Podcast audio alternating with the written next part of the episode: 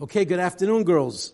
Hopefully, this is a, a better situation. I just uh, want to say again, uh, just to commend all of you. Uh, a, you're here. It's a Thursday afternoon, and you have got a lot going on in your head. You got finals uh, you're getting ready for. Um, this has been a challenging semester.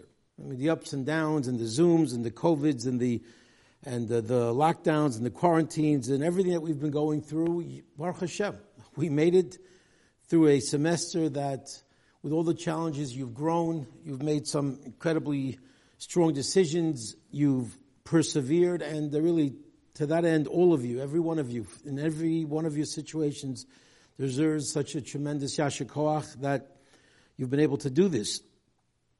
And it, it's not a small thing. You know, Moshe Rabbeinu, of all the names that he had, the name that, that he kept, the name that the Torah gives him is Moshe. And we know why he was called Moshe, and it was given to him by none other than, than Bas Paro. It wasn't really one of the holiest sources to give a name called Moshe Benu. But the fact that Kiminamayim Ishisihu, this incredible effort that she gave forth to be able to draw him out of that water, to the miraculous extension of her arm to be able to reach Moshe Rabbeinu, and just the general effort that she was going to persevere against seemingly insurmountable odds, but she, she saved Moshe. That's a name that the Torah wants to apply to Moshe Rabbeinu. Of all the other beautiful names, holy names, but the, the name that implies effort, the name that implies she injected just like she had that level of energy and effort to try to be moser nefesh for the sake of this young infant, she injected, injected that into Moshe Rabbeinu. And Moshe Rabbeinu internalized that incredible effort as we are literally able to give over to others our dedication and have it internalized within them. So let it not be a small thing in your eyes.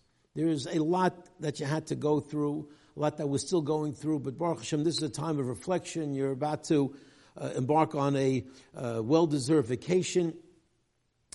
And certainly the the, the level of feeling accomplished is certainly we have a right to feel, but I also sort of want to talk to you about the decisions that we make because really vacation time is a time that is fraught with great opportunities, but also fraught with some real pitfalls and, and stumbling blocks.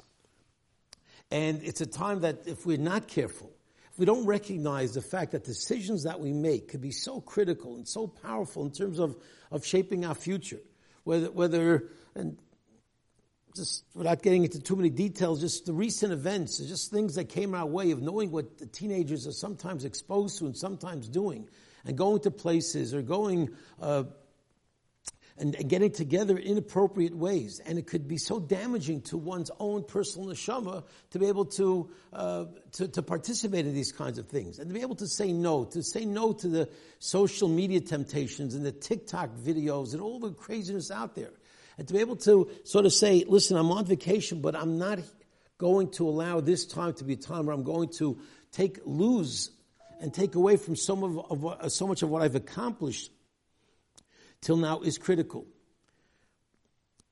One of the most dramatic episodes in this week's parsha, and there are many, is the fact that HaKadosh Baruch Hu appeared to HaKadosh Baruch Hu, small little tree off on the side, burning without getting consumed. We all know the story, the little, the, the burning bush that didn't get consumed. And it's so fascinating that the Mepharshim say that Moshe Rabbeinu at this point was already an incredible person. He grew to be of a very high stature to the point that the Mepharshim say he had prophecy. What he was witnessing was a prophetic vision that literally symbolized that Moshe Rabbeinu was at a very high level and certainly was worthy of receiving this prophecy. But, but the Mefarshim also make it clear, as you can really see from the Psukim, that even though Moshe achieved a very high level, even though HaKadosh Baruch Hu certainly was looking to Moshe Benu to be the leader of Klal Yisrael, to take them out. He had that Mesiras Nefesh Kiminamayim He had that incredible quality of being concerned and being able to give every ounce of energy to the cause. He wasn't chosen yet. He was a shepherd. He was tending to his flock and a malach appears, as the psukim say, in a fiery uh, appearance of a, of a sneh, of a small bush that didn't burn. And he looked at it. And Vayoma Moshe, what incredible words. Words that really we always have to remember, certainly as seniors, when we are contemplating what we're going to do and the direction we're going to take in our lives, of how, where we're going to turn next year, what's the future next few years going to be, how critical it is that we calculate the importance of those decisions. Let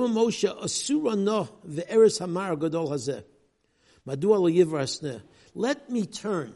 How interesting that Kosh Baruch Hu did not put this burning bush right in front of Moshe Rabbeinu because he wanted to give Moshe that moment of pause and that moment of decision making. How do I want to go? Am I going to turn to do something significant and challenge myself by looking into a prophetic vision that might probably change and alter the direction of my life? Or I'm just going to keep going down the beaten track and just sort of follow the pack and just do what everybody else does. And that's some, very often that's what happens. We get invited, we get uh, uh, we, we, get pressured. Come on, let's, we're doing something. And maybe the thing that uh, people are inviting you to do is not appropriate. And it's sometimes very hard. Do I make the turn and move away from that temptation, or do I just sort of go down the beaten path? And incredibly in Posik Dalad Vayar, Hashem Kisor Liros. Hashem sees that Moshe Rabbeinu is not comfortable with, with the idea of just going down the beaten path. Am I going to look back and say what could have happened, what should have happened, the opportunity that I had?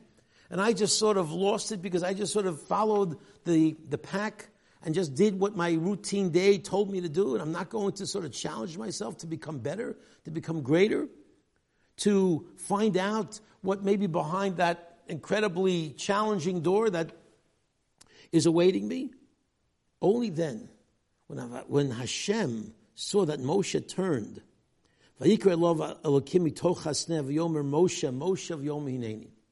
that ability for Moshe to make that turn, to take those steps. Sometimes the, the, the commentaries argue, the Medrash brings, is, was it one step, was it a turn, was it three steps?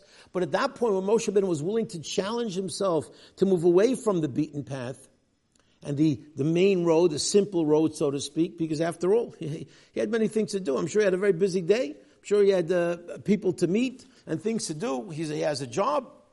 Am I really going to really change my whole schedule around for some burning bush I can't explain, but clearly seems to be something very spiritual and the potential seems so ripe for, for growth and for greatness. Am I going to do that? And he did. Hashem says, now you're my man. I gave you that opportunity to make that decision. And when you made that decision, that's what I'm going to put that label upon you of being the leader of the Jewish people. And these types of moments happen really very often. We don't really know when they become that challenging and that dramatic to be able to determine the, the direction of Moshe Rabbeinu's life, because it's pretty clear. Had Moshe Rabbeinu walked away, had Moshe Rabbeinu checked his, his, uh, his schedule that day, checked his calendar, and saw that he's got a couple of things he's got to do, and you know what, maybe tomorrow I'll come back and see if it's there, but right now let me just you know, I'll, I'll, I'll, become spiritually enlightened or spiritually motivated tomorrow. Right now, let me just sort of join this inappropriate place or be part of something that these things happen to us, and the temptation is there maybe on a regular basis. And I'm not saying it's easy. It is. It is hard. It is hard not to stand up to know who we are, to be a Bas Yisrael with a sense of pride and a sense of dignity, a sense of tznius, to know I'm not going to participate in things that I shouldn't. And Baruch Hashem, I, I, I, really believe that almost every single one of you makes those decisions and, and makes them properly and knows who you are. You know your inner greatness. You know your destiny as a Bas Yisrael. But I just want to mechazik you to know how, to, to let you understand and to help you understand how significant those decisions are.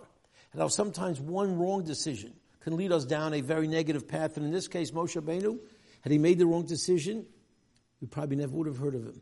He would have been another Moshe of the many that have gone down through Jewish history, throughout Jewish history, never to be heard of. Could you imagine that? This is what's in front of us.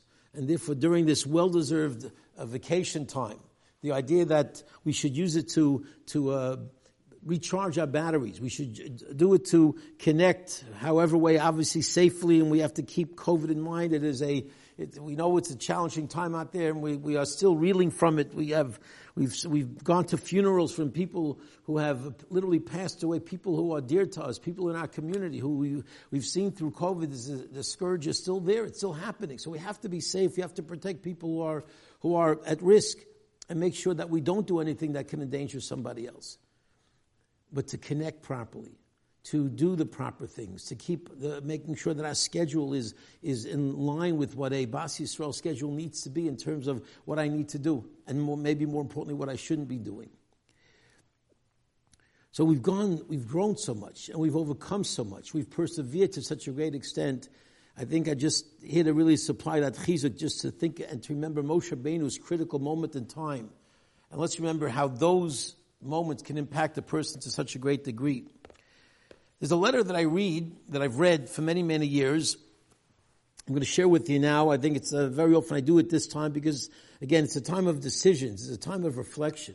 It's a time of, of really making sure that the growth that we've experienced does not go down, that we have the proper value system. Now, I think it, this letter probably was written 20, 20 years ago or so, maybe 25 years ago. I'm not sure, but definitely not recently. And I'm sure some of the things that she says in this letter, this young girl, uh, probably would be changed if the issues were uh, literally of today's ilk. But it's a, you can get you gain the message. You understand, I think, uh, from what she's saying, it's very powerful, and I think it's important to share with you. And this was written to a counselor of this teenage girl, and uh, dearest and whoever the counselor's name is, she writes as follows. You're probably shocked to get this letter from me. Three years have, have passed since I've seen you last. You didn't think you would get a letter from me, though I'm sure you remember who I am. I like you a lot as a person, but I never expected what you told us.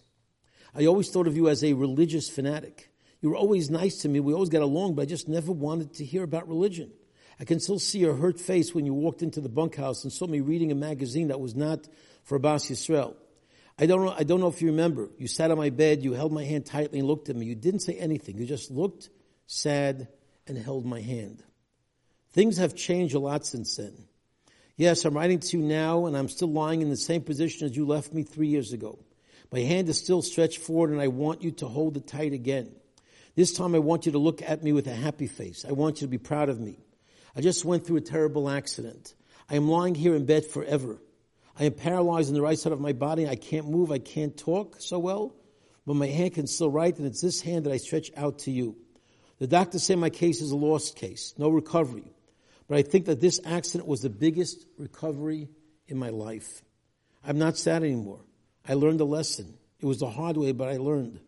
I lie here motionless. I think about all those days I was able to laugh and talk and run and sing and dance and play and do mitzvahs and help people and thank Hashem for everything He gave me. But I lie here and cry as I think of what I did with all those happy days. I dirtied my eyes. I ruined my ears. I looked at pictures, movies, books, and listened to music that I shouldn't have. My mouth, the most precious tool that Hashem gave us, I used for words, curses, and songs that should not enter a Bas Yisrael's mouth. I still see your sad look in front of my face. I still see you sitting on my bed. I still see your tears rolling down and see the dis- disappointment. But how can a motionless mouth fix all the words that it said? How can it daven all the beautiful tefillos? How can it make up for all those years that went to waste? How can a dead body correct all the precious time I used to ruin my neshama? The doctors say there's no recovery, but my neshama is shouting. I feel it. I feel the pounding. There must be a way to fix everything. It was last night that I found the way, and therefore I pushed myself to write this letter. I want you to tell people my story. I want them to know. I don't want them to miss the boat. Tell them, please tell them that as long as they can move and sing and dance and run and talk and listen and laugh, let them use it in the right manner. Don't waste time. Sing and thank Hashem for all that He has given you. Use every moment that you have to clean your neshama and help others. Yes, I know that there are people out there who think they're cool and in. They talk about singers and films, etc., with the greatest admiration. I know this because I was one of those cool people. I am lying now on my bed. My body is stiff and very cool. I want all the people out there to get the message. That's my recovery. I want them to make their most precious soul that Hashem gave them and return it as a polished diamond. As Hashem, let's take this incredible letter to heart. Let's take advantage of the incredible opportunities we have. Let's have an incredible and positive and successful finals week. And Bez Hashem, after that, a, an uplifting, a beautiful week of vacation where we make the right decisions, remember who we are, remember the beauty of our neshama, and Bez Hashem, and that's will only go mechayel chayel and be zoche to be a Mashiach Meher Have a beautiful Shabbos and a great vacation.